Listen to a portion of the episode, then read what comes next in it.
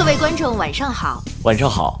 今天是七月二十三号，星期五，农历六月十四。欢迎收听《有点迷惑》节目，我是钓儿，我是子枫。首先，我们来聚焦东京奥运会相关新闻。东京奥运开幕式导演原计划安排女笑星渡边直美在猪笼内学猪叫，后放弃想法。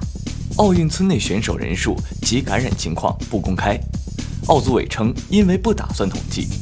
中国翻板代表团入驻一天，发现赛事防疫多处漏洞。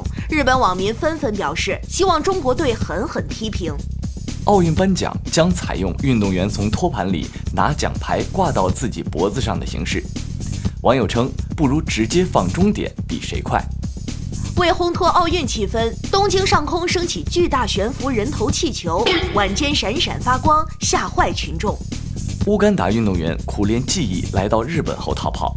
留下字条：“祖国太穷，决定留在日本打黑工。”乌干达在逃运动员被抓住后申请难民身份，乌干达大使称：“我们会把他劝走。”奥组委称：“我们已经为明晚开幕式做好万全准备。”结果提前一天辞退了开幕式导演。东京政府呼吁避免多人聚会。随后，日本奥组委主席举办四十人派对。舆论调查，各国民众抵制东京奥运会比例，韩国第一，日本第二。奥运现场将播放往届观众欢呼声，气氛组，我们是专业的。东京奥组委坚称奥运村安全，美国体操队随即搬离奥运村，总教练表示，为了队员安全，必须走。下面让我们聚焦社会新闻。女子睡醒感到疲惫，查看监控发现自家猫半夜打了她四个小时。云南大象迁徙的直接受害者为一条大黄狗，在见到比自己重约三百倍的野象后，再没吃下过一口饭。记者卧底汽车公司，从销售员干到了公司二把手，收入是之前的好几倍。一男子发工资后路遇乞丐，给其两元钱，结果银行存钱时又遇上该乞丐。乞丐存五千，他存一千。你大爷！今天上午发了工资，在大街上碰到一个乞丐，随手给了他两块钱。下午去银行存钱的时候，又碰到了这个乞丐，他存了五千，我存了一千。市民将剃过毛的狗误认成狮子，报警求助。王女士被骗二十二万，花了八个月让骗子爱上自己，把骗子从东南亚骗回国，被警察捉拿归案。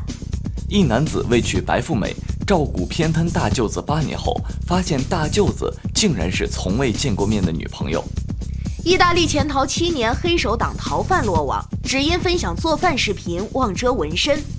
两男子在小区偷奥特曼被抓，作案动机是因为小时候没玩过。流浪狗被做绝育后，连续三个月每天到宠物医院门口骂街。富二代不愿啃老，搞网络诈骗证明自己。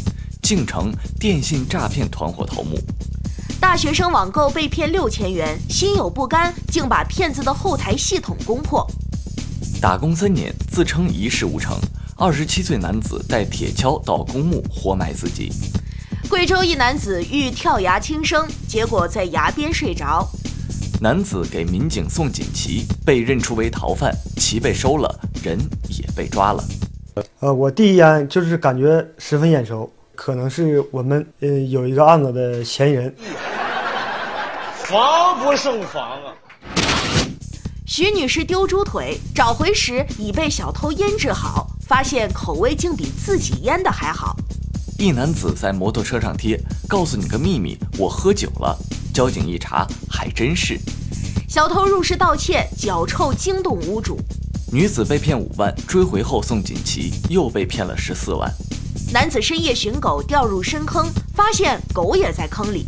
男子盗窃摔断腿，好转后拄拐杖坚持盗窃。